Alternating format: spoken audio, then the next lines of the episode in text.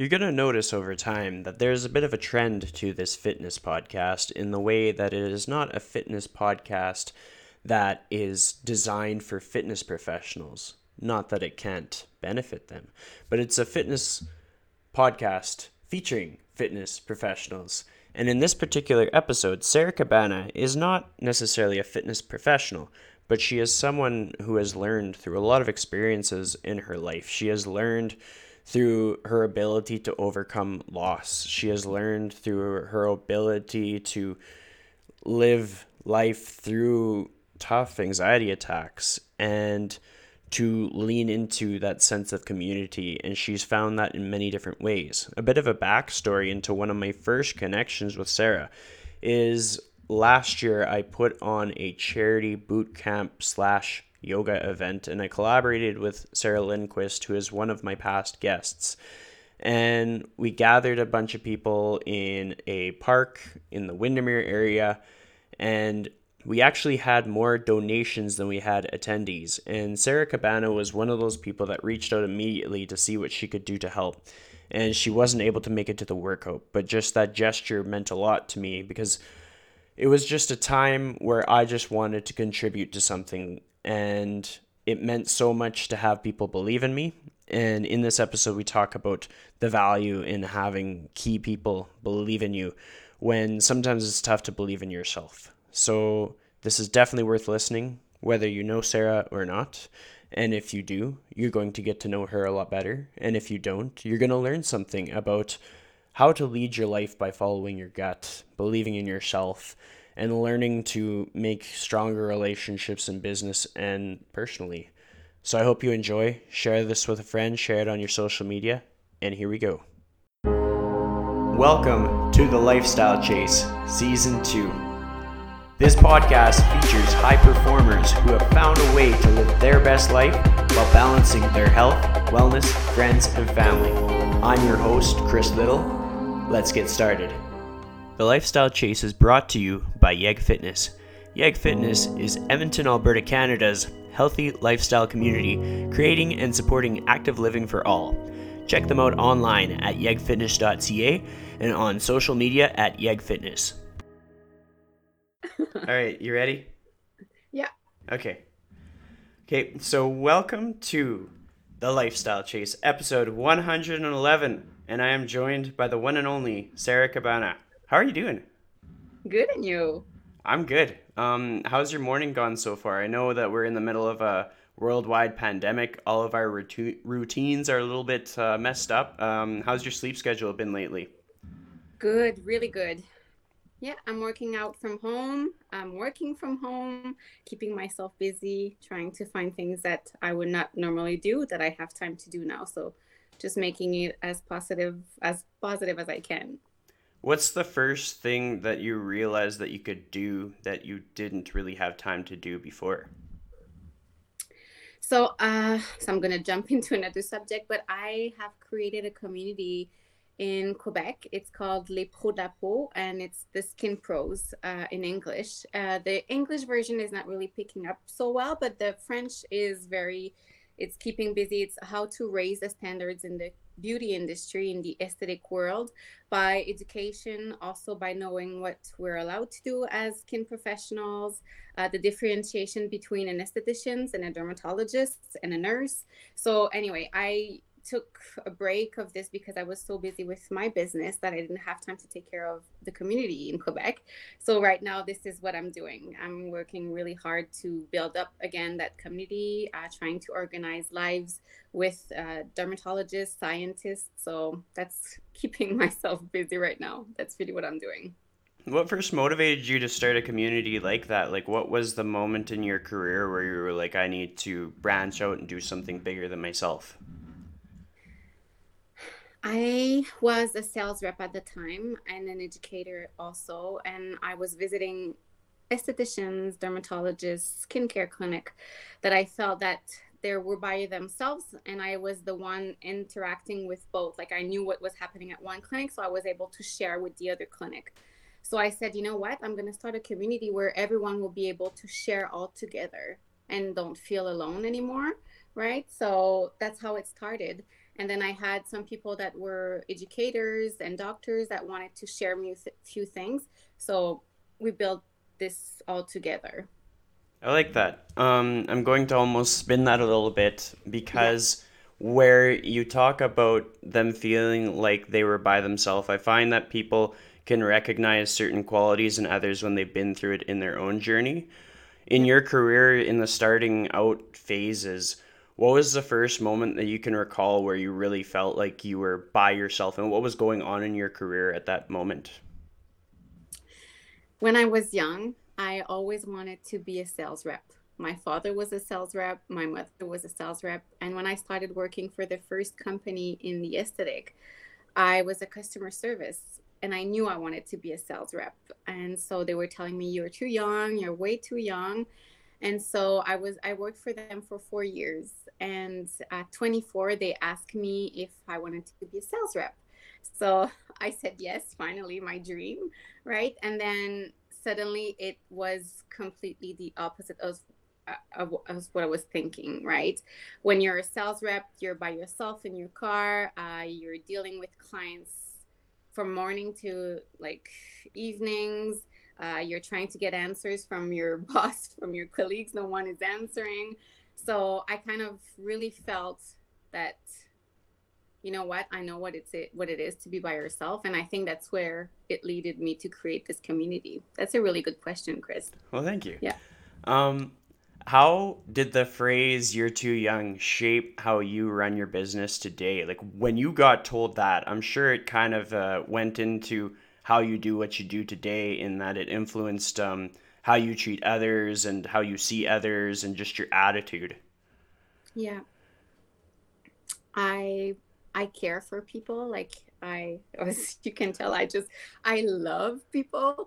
Um, so I I don't know, Chris. It's it's hard for me to say. I think I think that made me stronger to a point where I wanted to say, you know what, you're telling me I'm too young, but I'm going to prove you that at 24 years old I can be a sales rep. And at that time, I was living in Montreal, and I um, I decided to uh, move. I moved to Ottawa. I took over Ottawa and the Maritimes, so Halifax, New Brunswick, uh, and uh, yeah. So I don't know. I, I think I like to say when people push me and dare me, I think this is where I'm like, okay, I can do this. Well, I mean, yeah. from my perspective, so you're creating sort of like a community, and there's many instances in your career that I've witnessed just through social media where you're um, elevating others. Where, like, essentially, when we're in any business, in any kind of uh, industry, um, the easy way is to focus on ourselves. And then the tough way is to look at the people around us and see how we can improve the people around us. If we're playing the long game, by improving the people around us like it's it's like a rising tide and everybody improves together like it's not going to set me back to um, help other trainers be better trainers. Just like it's not going to set you back to help other skin professionals be better skin professionals. And so I kind of feel like uh, when you kind of got told like there's something that you can't do because of age, which is just irrelevant. Like there's a lot of really talented young people um, it almost instilled a, a, fiery passion in you to be like, no, I'm not only going to prove you wrong, I'm going to help like a whole bunch of other people also prove you wrong, which is really cool. Yes, yes, it's it's funny that you're saying this because I still talk to this company that I no longer work with, and that's what they say to me. Like they can't, they don't like they realize what I've been since I left them, and now where I am, right? So they really like that. They follow me. They're in the community uh, they like someone from the marketing this week is going to do a video, a live video from this company. So it's fun. Yes. That's yes. awesome. So, yes. how many provinces in Canada have you lived in? Uh, so I lived, um, I would say, I lived in Quebec, of course, Ontario, uh, and BC and Alberta. So, were you born but in I've Quebec? Been a sales rep. Yeah. What? Born and raised in Quebec? Yeah, born and raised in Quebec. What is childhood like there? I imagine it's a lot different than the life that you're experiencing in Alberta. Very different, like sort of like cultural norms and stuff like that. Take me through what it's like to be a kid in Quebec. Uh, do you want me to go there? uh, I, I think I and I love people from Quebec too. I just, you know what? I think I was an Albertan all my life. it's funny because when I came here the first time, I felt like I, we were just visiting, right? And I felt like it was home already.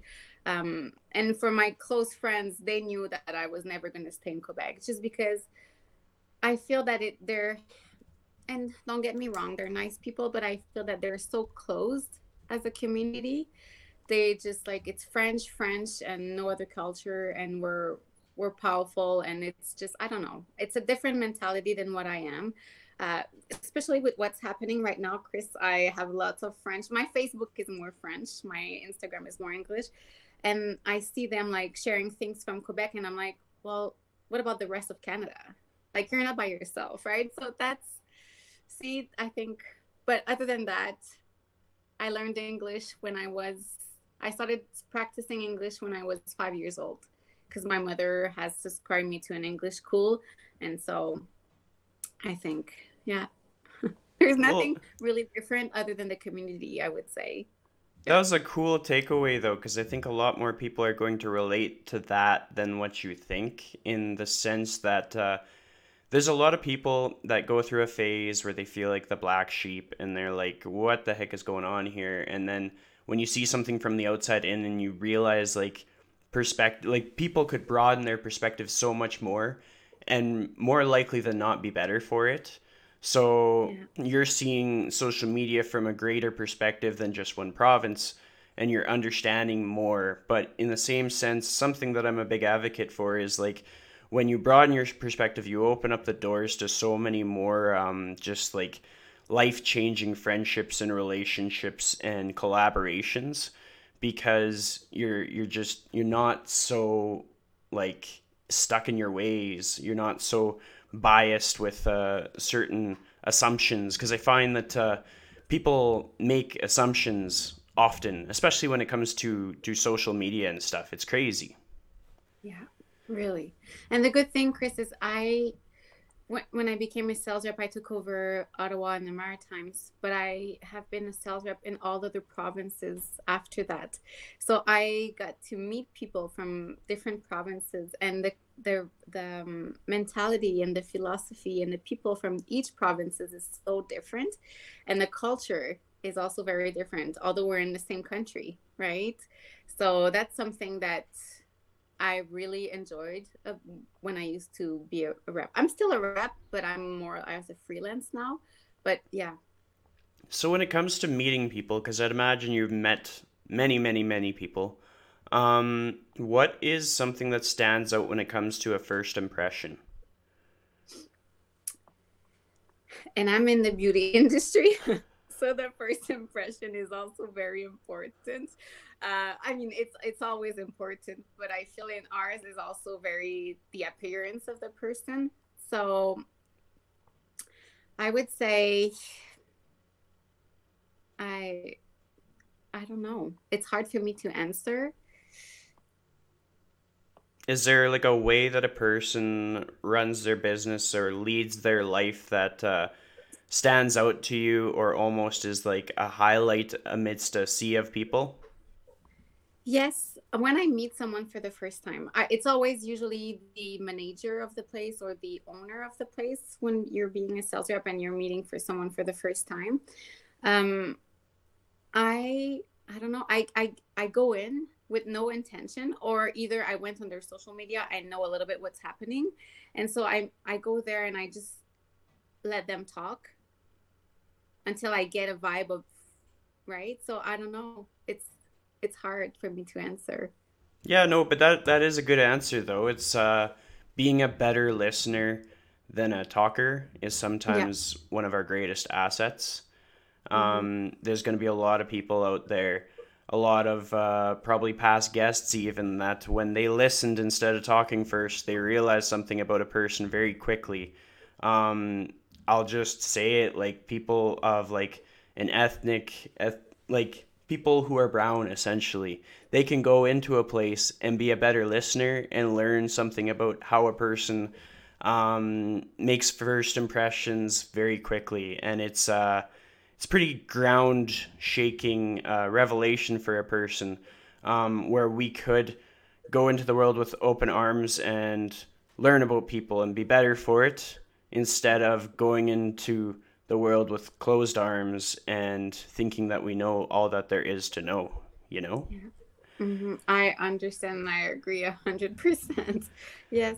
And that's that's my my part as being a sales rep is always to listen first. Yeah. Well always. it's it's a skill that uh, takes a lot of practice and training, which is a great segue to my next topic because I want to talk a bit about fitness because yes. you and I know each other through fitness. Yes. When you were in Quebec, and I probably butcher the pronunciation on that all the time. No. But, but when you were there, what what was your fitness routine like, like in your youth and all of that stuff? So fitness, um, so I'm gonna jump into another subject, but uh, something happened in my life. Maybe later on we can talk about it. Um, and so it, it, you know, when you have a traumatic experience in your life. And then suddenly my heart started to beat like very very fast. And i went to the hospital and i was diagnosed with uh, a panic attack. Is it anxiety attack? I think that's what we say. And so i started taking medication and that was in 2007 i started taking medication. And then as the time goes when the medication is not doing the job anymore they increase the dose the dosage. So they increased it and I was gaining weight and I was like, oh my God, I need to do something about this.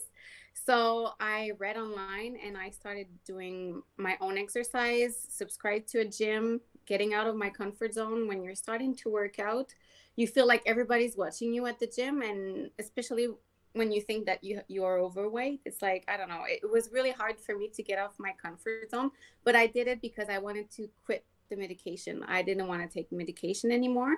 So I started my journey into fitness in 2010. And I was just working out from a gym. I had a personal trainer. Um, and then I moved to a Radium Hot Spring where I went back to university, another story.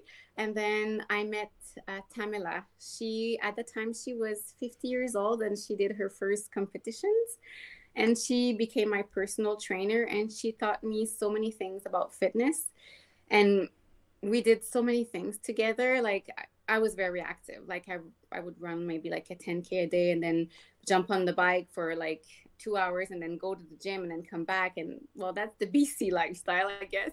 So and that's what i was doing. And then i moved back again to quebec and then i went back to gym only. So I've been working out since 2010. Uh, some people ask me, why do you work out? Like you work out so much. And I say, is if I don't work out, my body starts to shake and I can feel it, right? So I can skip one day, but other than that, I have to do it. Uh, like I can feel my anxiety coming back. So have you found that it's been like enough of a uh, enhancement that you don't need the medication anymore? Oh yes, I don't need it it's honestly it's the best medication that i can that i can have. It's and it's a good thing when i can feel my body shaking or stressing and having anxiety i know it's time for me to work out. So either i will jump on the bike or i would just uh, we have our gym in the basement um, but i'm not like if you ask me to go for a walk it's not fast enough for me. I like when things are fast. so it's like I have to jump on a bike and do something that's going to be fast and that my head is going to go away. Totally. So, what was life like when you first uh, encountered this anxiety? Like, what were you going through at that time? So, in 2007, I lost my first child. Um, it's it's a long journey, but I have six pregnancies. I have no children that are alive. It's all different cases, so I'm kind of a big case for medicate for doctors and gynecologists. But um, I the Ezekiel was my first son. Uh, I gave birth, and he died at birth. And so after that, uh, for me, what I found that helped me the most, I found a French community worldwide from friends from Quebec that had lost their children. And so I became friends with them. We still talk to each other at least once a week.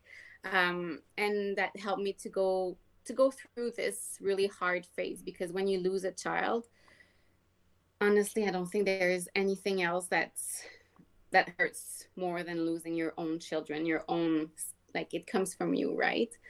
And after that, I became pregnant again and I lost my second child.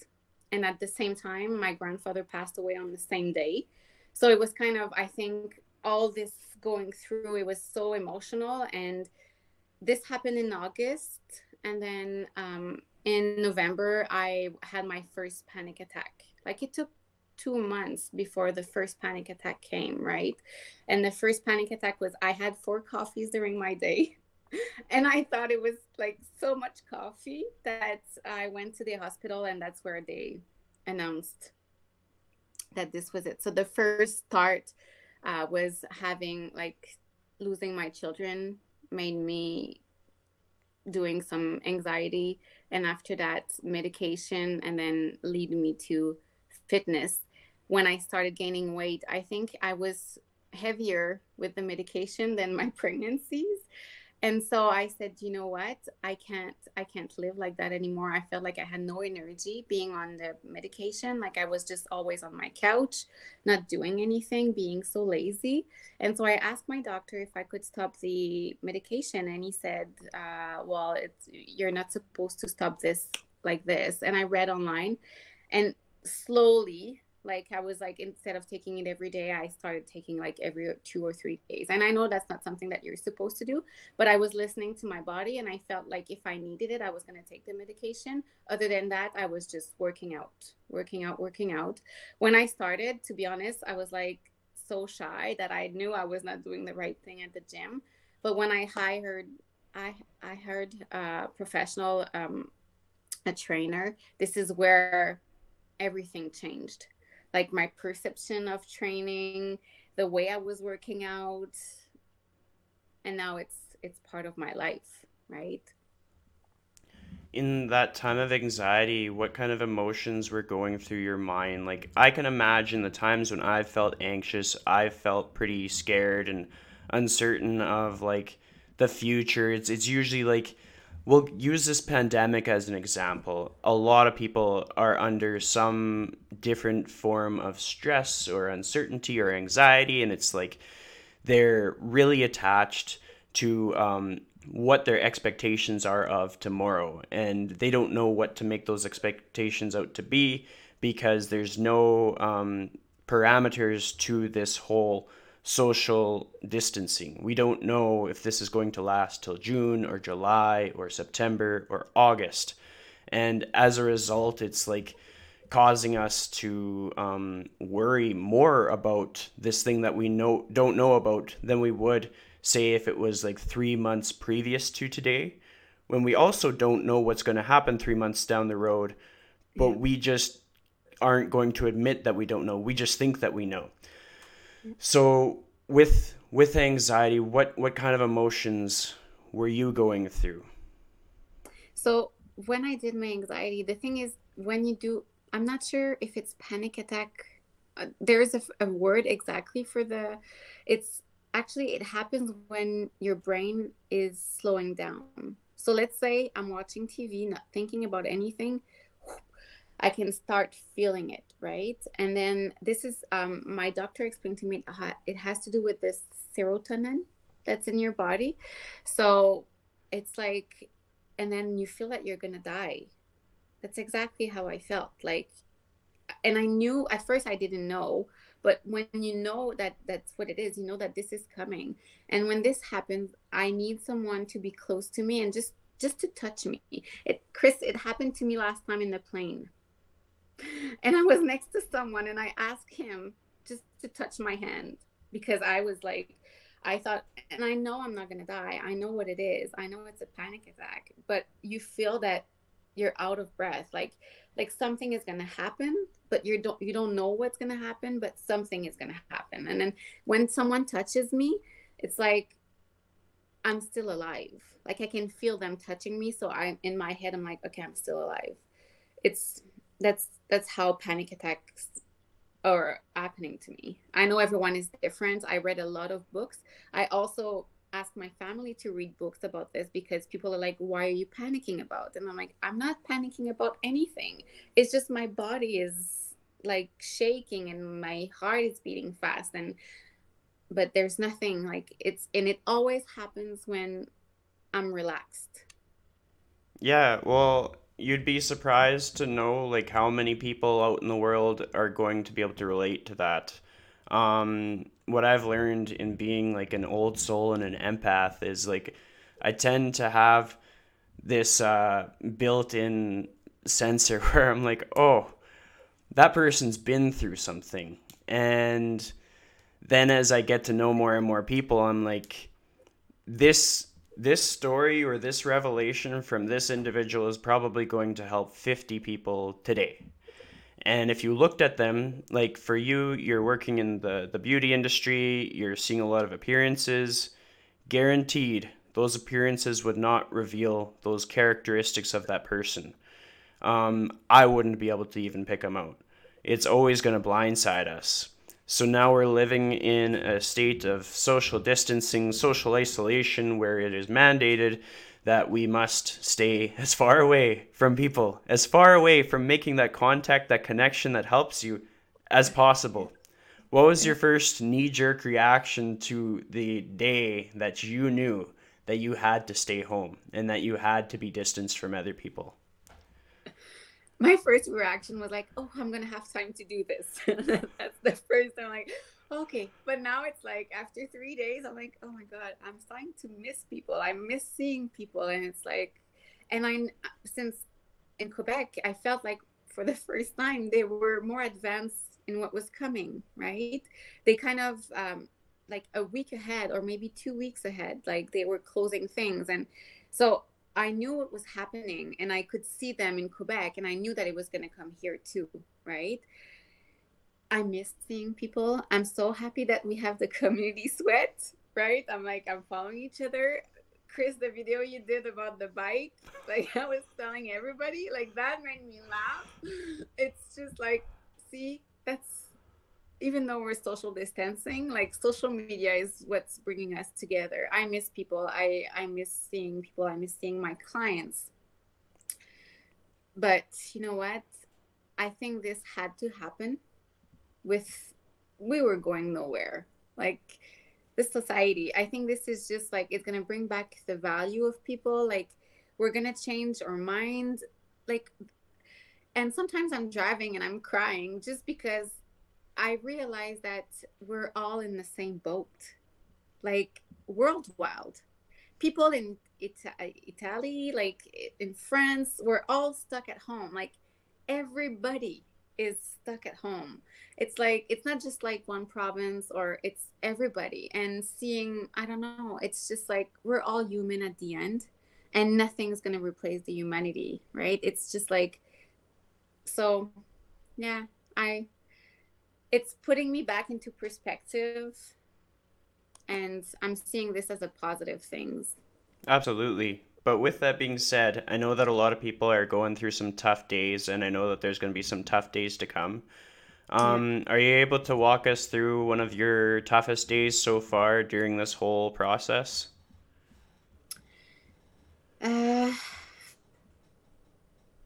I would say I'm keeping myself so busy, to be honest with you. Um, I just, I and I try. I'm a positive person, and I try to be as positive as I can. I just, I would say so far, probably the day that I called my grandmother and we FaceTime together, and she's home, she's safe, but she's almost ninety.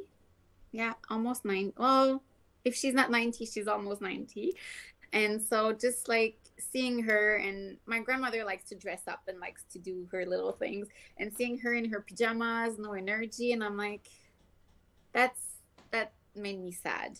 Also knowing that lots of people don't have work right now is also what's making me sad because some people work with clients only right? So there's no way for them to make money and hopefully the government is going to do something but again right? What what's going to happen later on? That's also something that stresses me.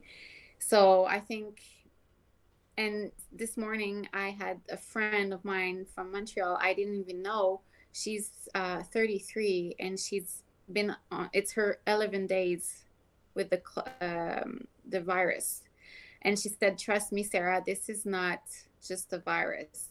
This is like way stronger than we think. Like just a regular flu." Like she said, I thought I was gonna die. She said it's the first time I can like breathe a little. So that's also something that at first I was like, oh, whatever. Media, media is always negative, and you think that this is just something that whatever they're just putting emphasis and and faces on this, but yeah, that she could have passed away.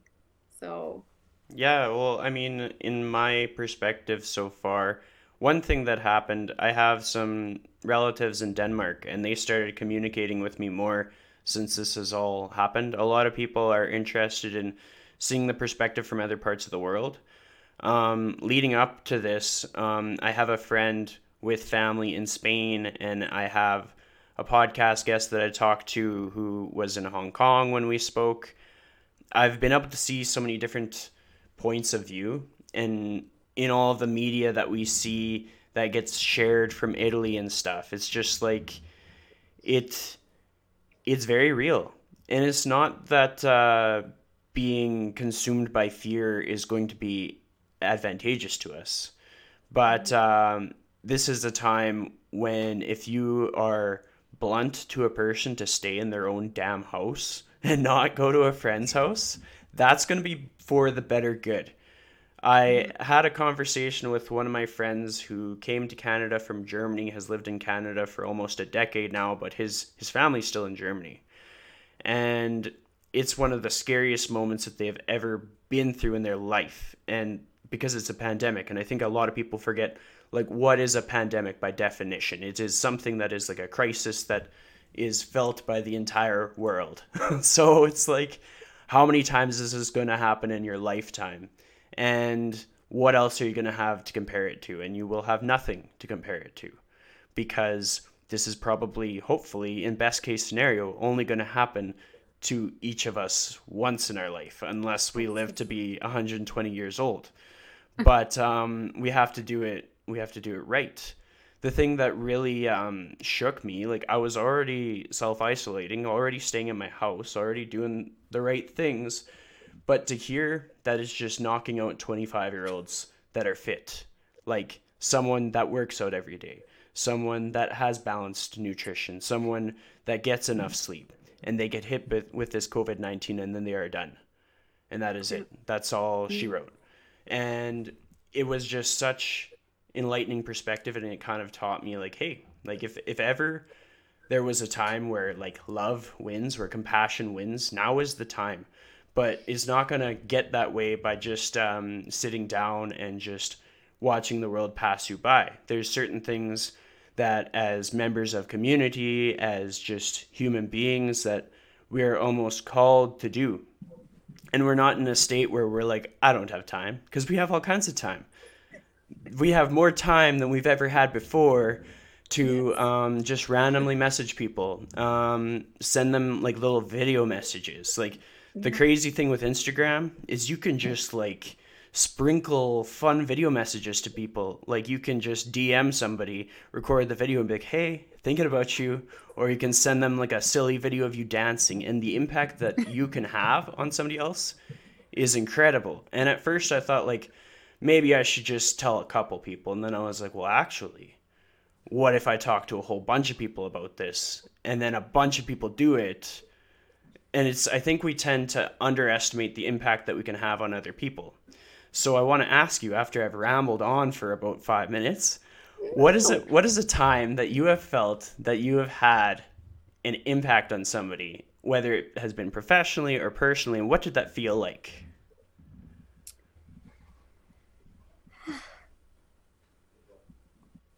Now I'm trying to think, but um it can be say, like a time that you were like a mentor. It can be all kinds of different instances. Yes, I would say professionally is it happens to me a lot with my clients. Like I still talk to all my clients when I used to be a rep, right? So I would say, and the the thing that that they keep telling me is that some of them are still in business because of me being there and helping them. Uh, or let's say someone was starting her new business and she decided to open with the brand I was working for.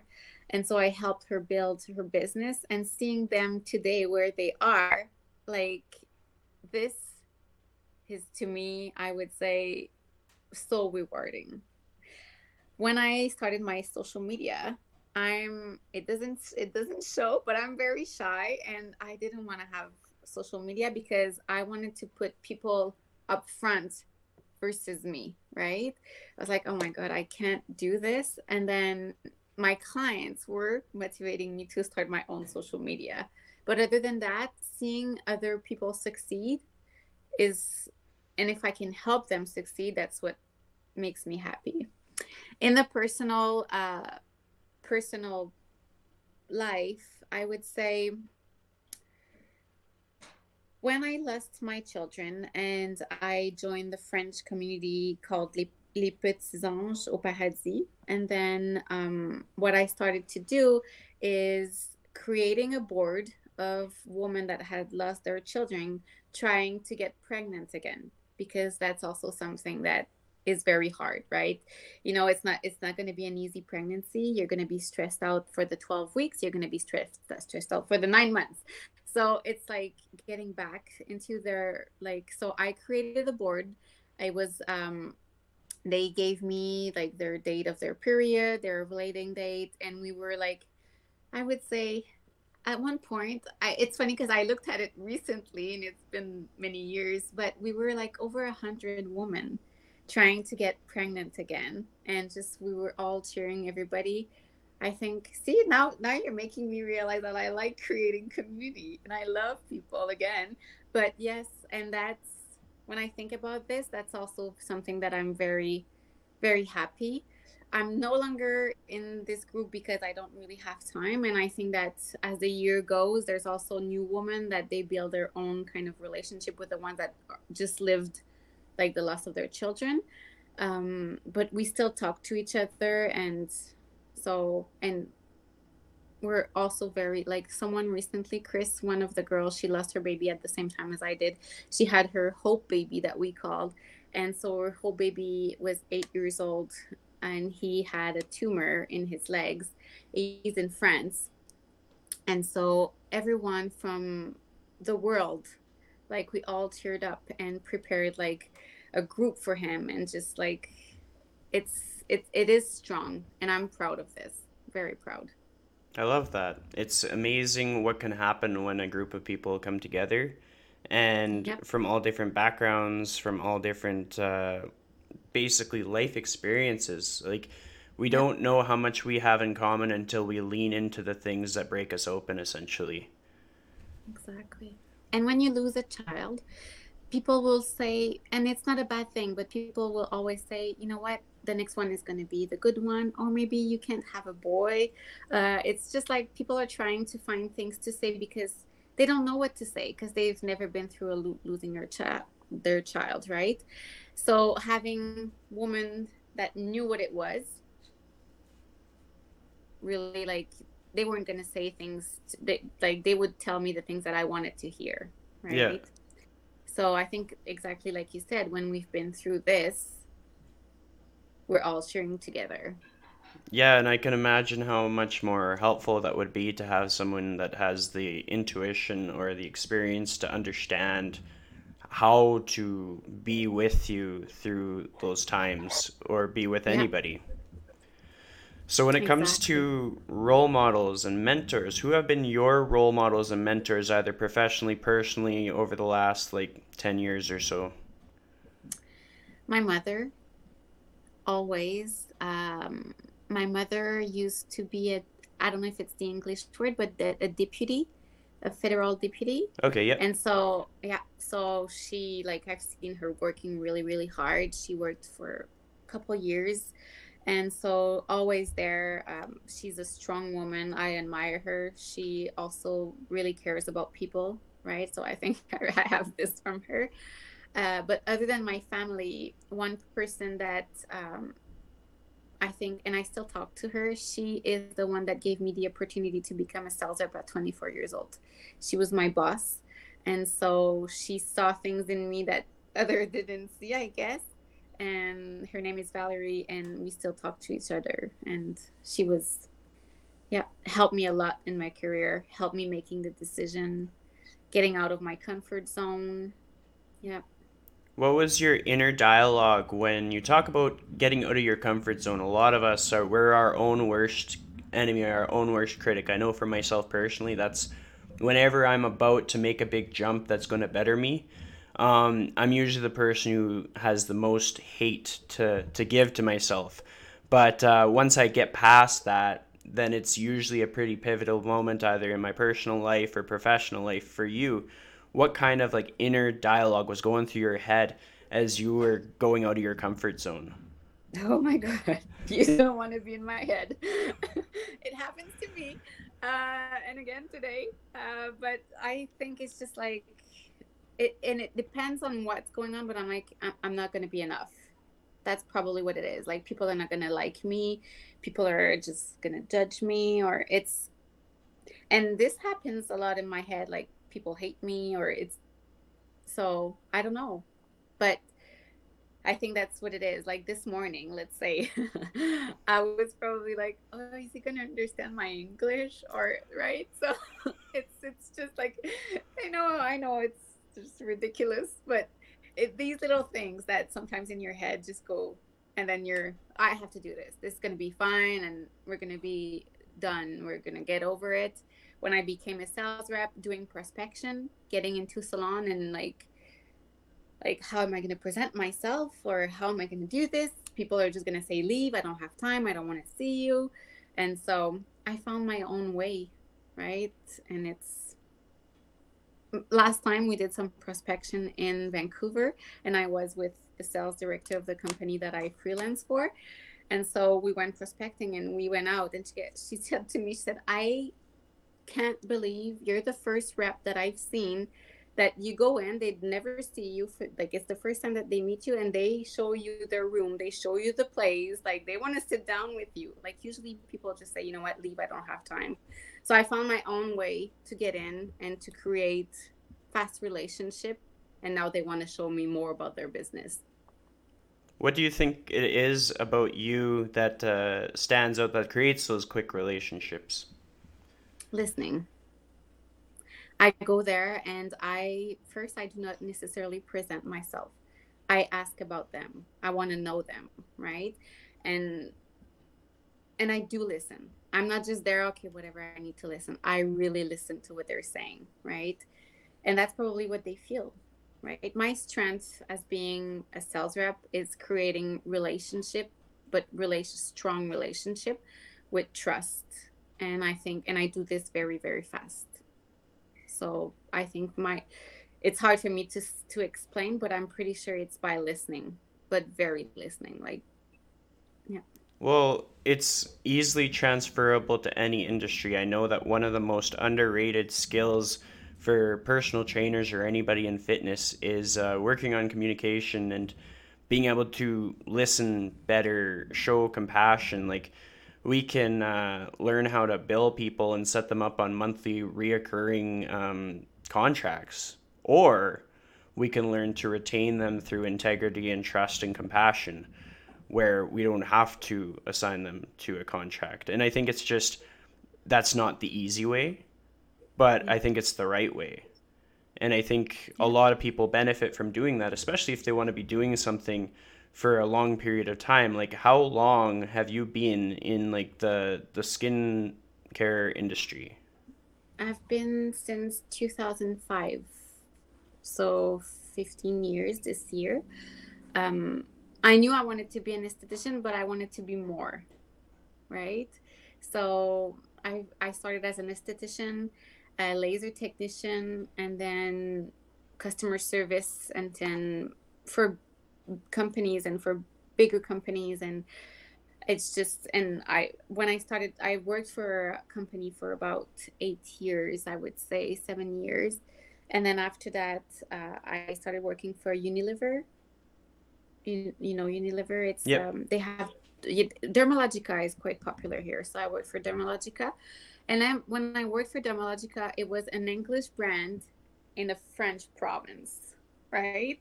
So it, it was really hard for me to implement the English mentality into the French, if I can say that.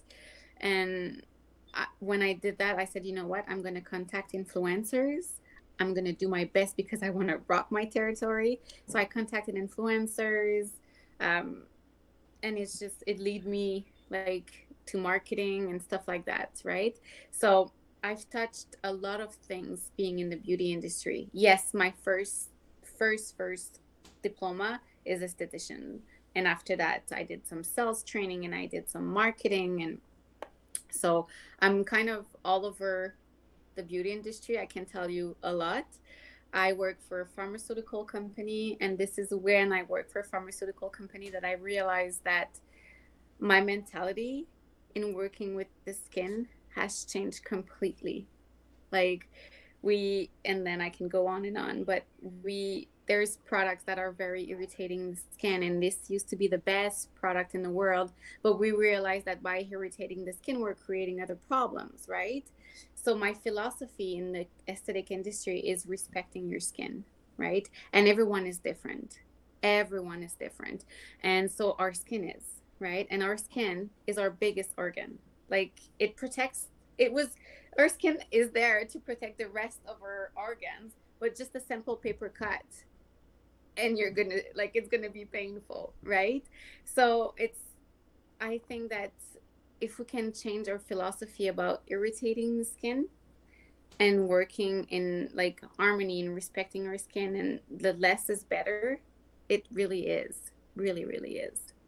Well i mean that can also be like used for any kind of a wellness routine fitness um, any nutrition aspect because sometimes simplicity is a better solution than making it complicated. Like there there's so much to benefit from having a normal sleep schedule in times of uncertainty uh, honing in on your sleep schedule and getting your eight hours each night is going to have you go into your day with much more clarity um, with much a greater sense of calm better recovery from your workouts, which help to reduce anxiety. Um, it allows your body to do what your body is designed to do. We don't give ourselves enough credit for what our body can do on its own, and we're so concerned about adding other things or enhancing other things, but it's just like start from the inside and work yourself outward, fill your bucket, and allow yourself to fill other buckets when, when you have had your sleep when you have taken care of yourself in the way that you need, such as fitness and good nutrition and such. Yes, absolutely. Agree 100%. So it's... in in any given week, what what are the things that need to happen for you to keep your bucket full?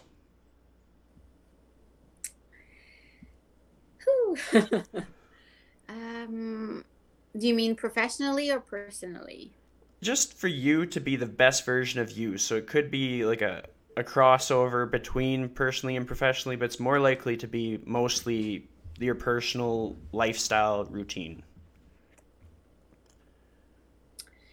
Um, I'd like to have, uh, and I don't know a lot of people are saying this right now, but more time to like work out, like to really work out and uh, focus like because the skin pro in french is keeping me very busy right now but I'd like to work more for the english version because i think that this community the skin pro community can really improve the beauty industry right?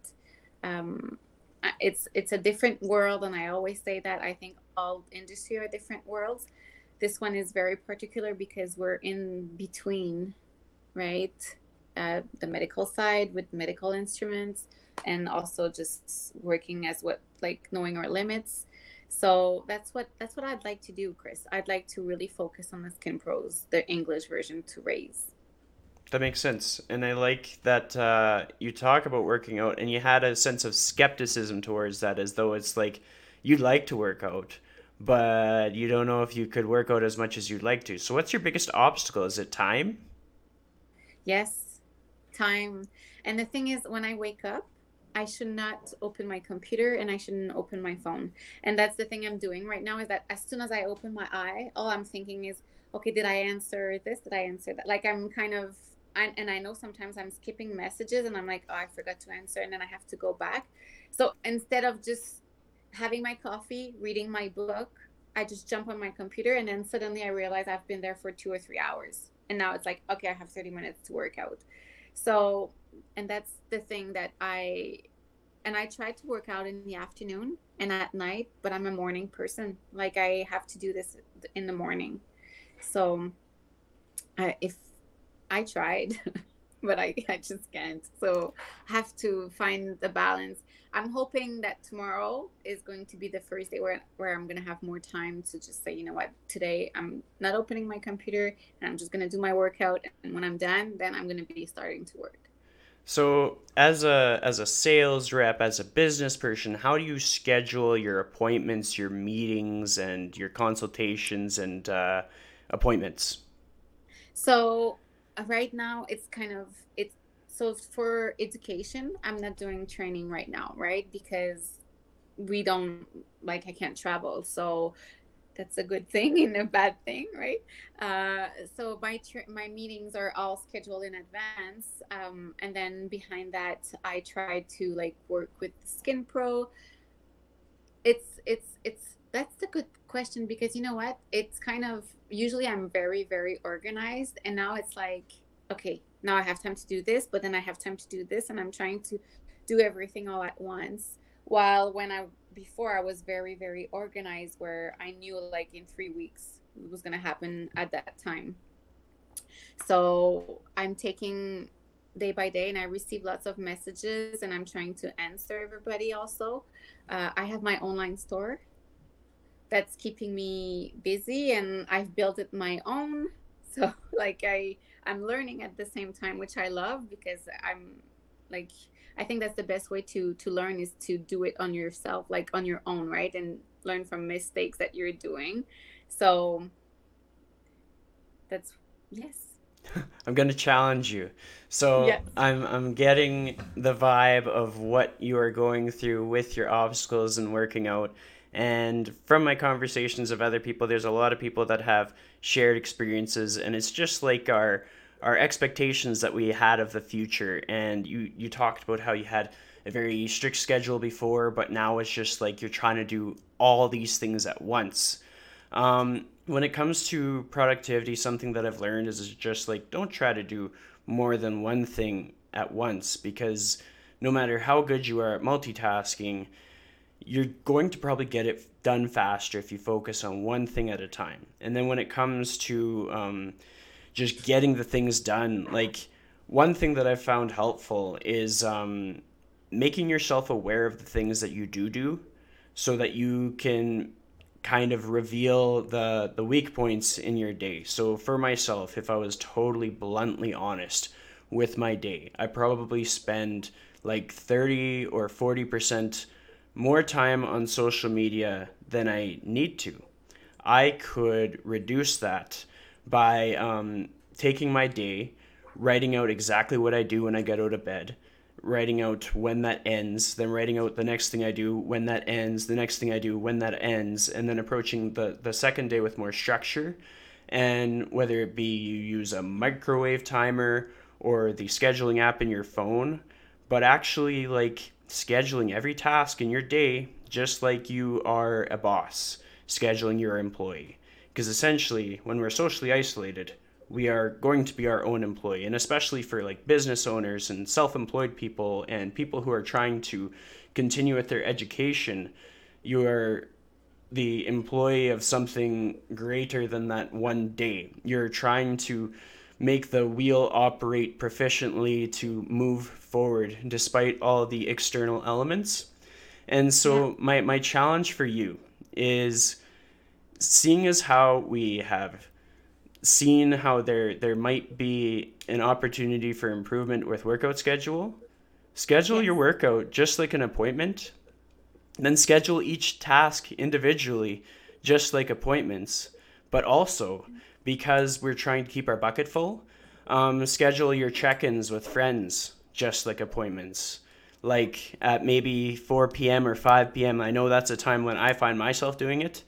Um, it would be great to check in with these people that, and we talked about how our uh, how our first impression of people who have been through struggle, we're always wrong. Like we we can never quite nail it. We can understand that a lot of people feel what we feel, but it's really hard to identify which people are feeling it today or which people are feeling which thing which people are going through anxiety attacks which people are uh, have had to go through loss.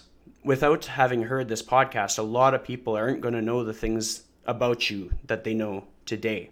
They're going to see you as someone working in the beauty industry.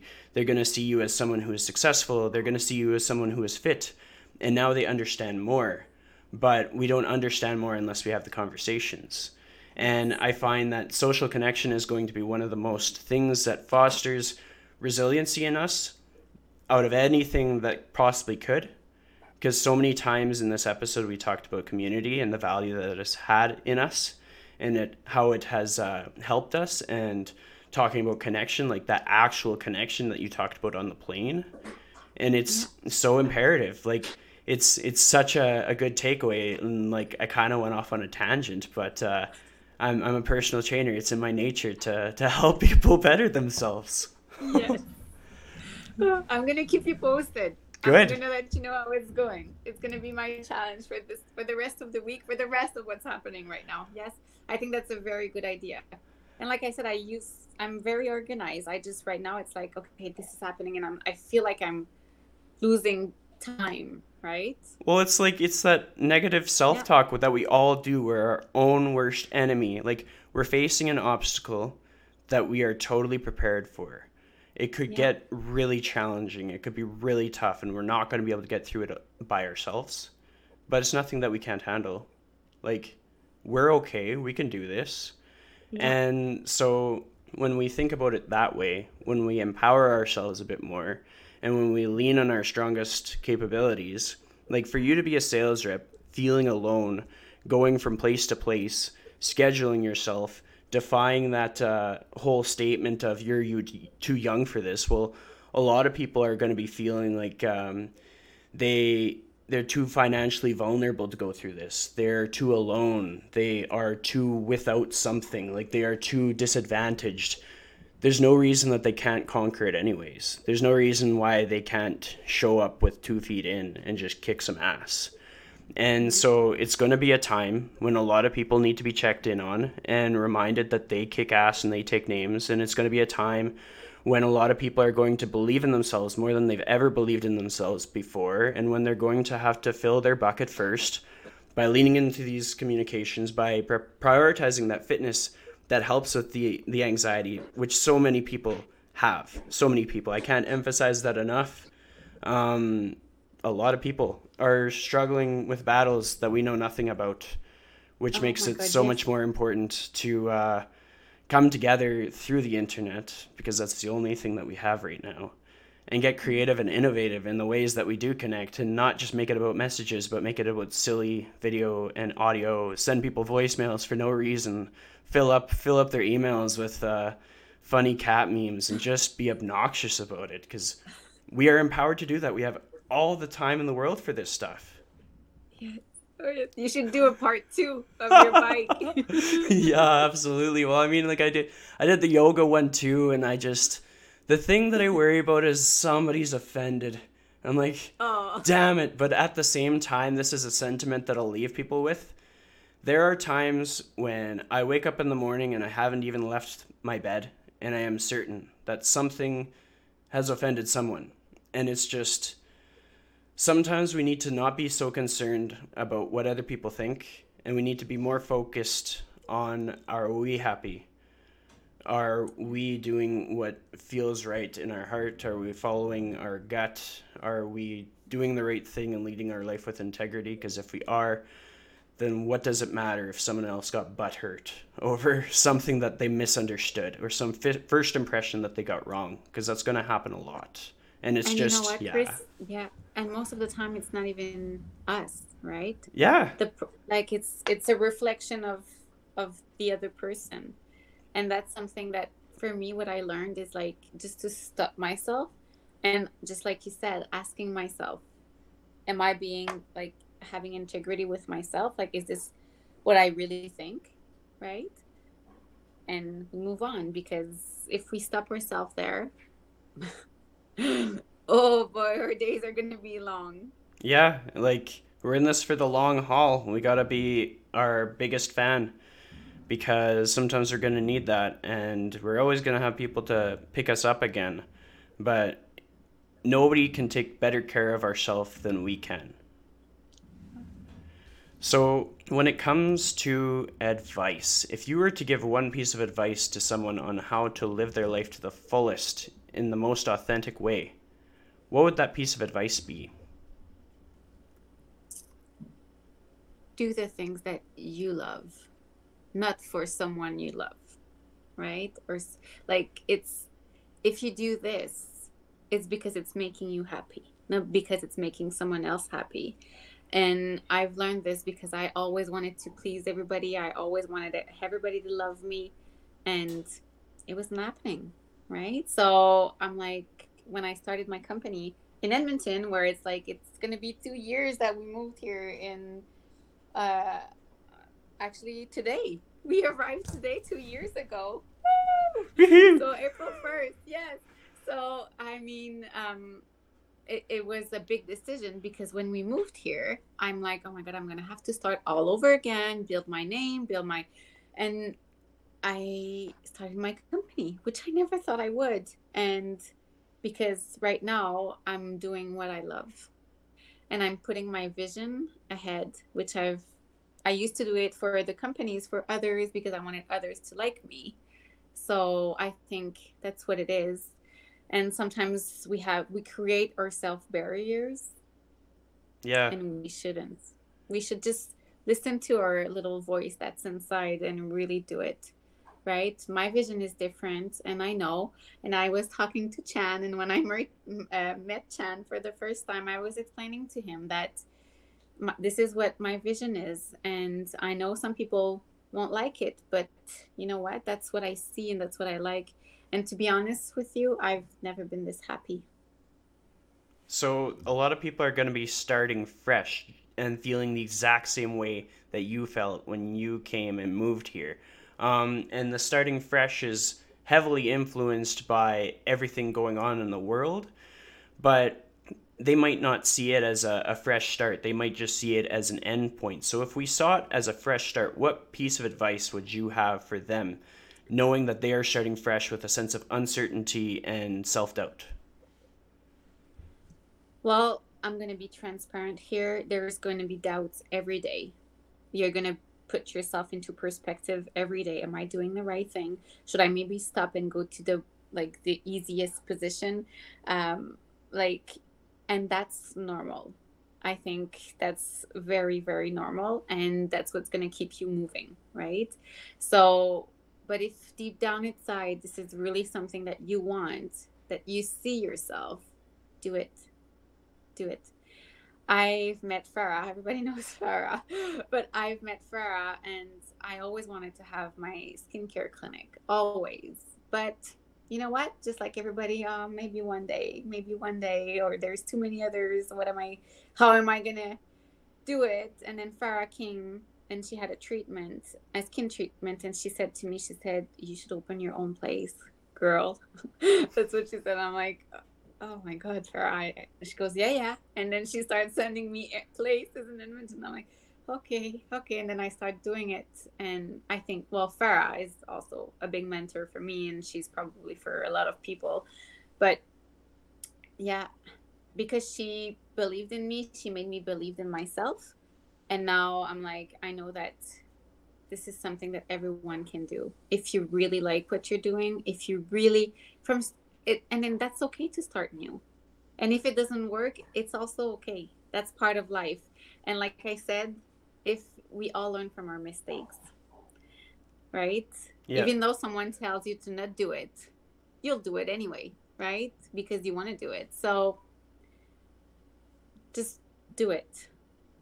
Just do it. I feel I feel like I'm in a Nike commercial right now, right? But no, it's, it's it's true. Like, do it and keep moving because you're at the right position at the right time.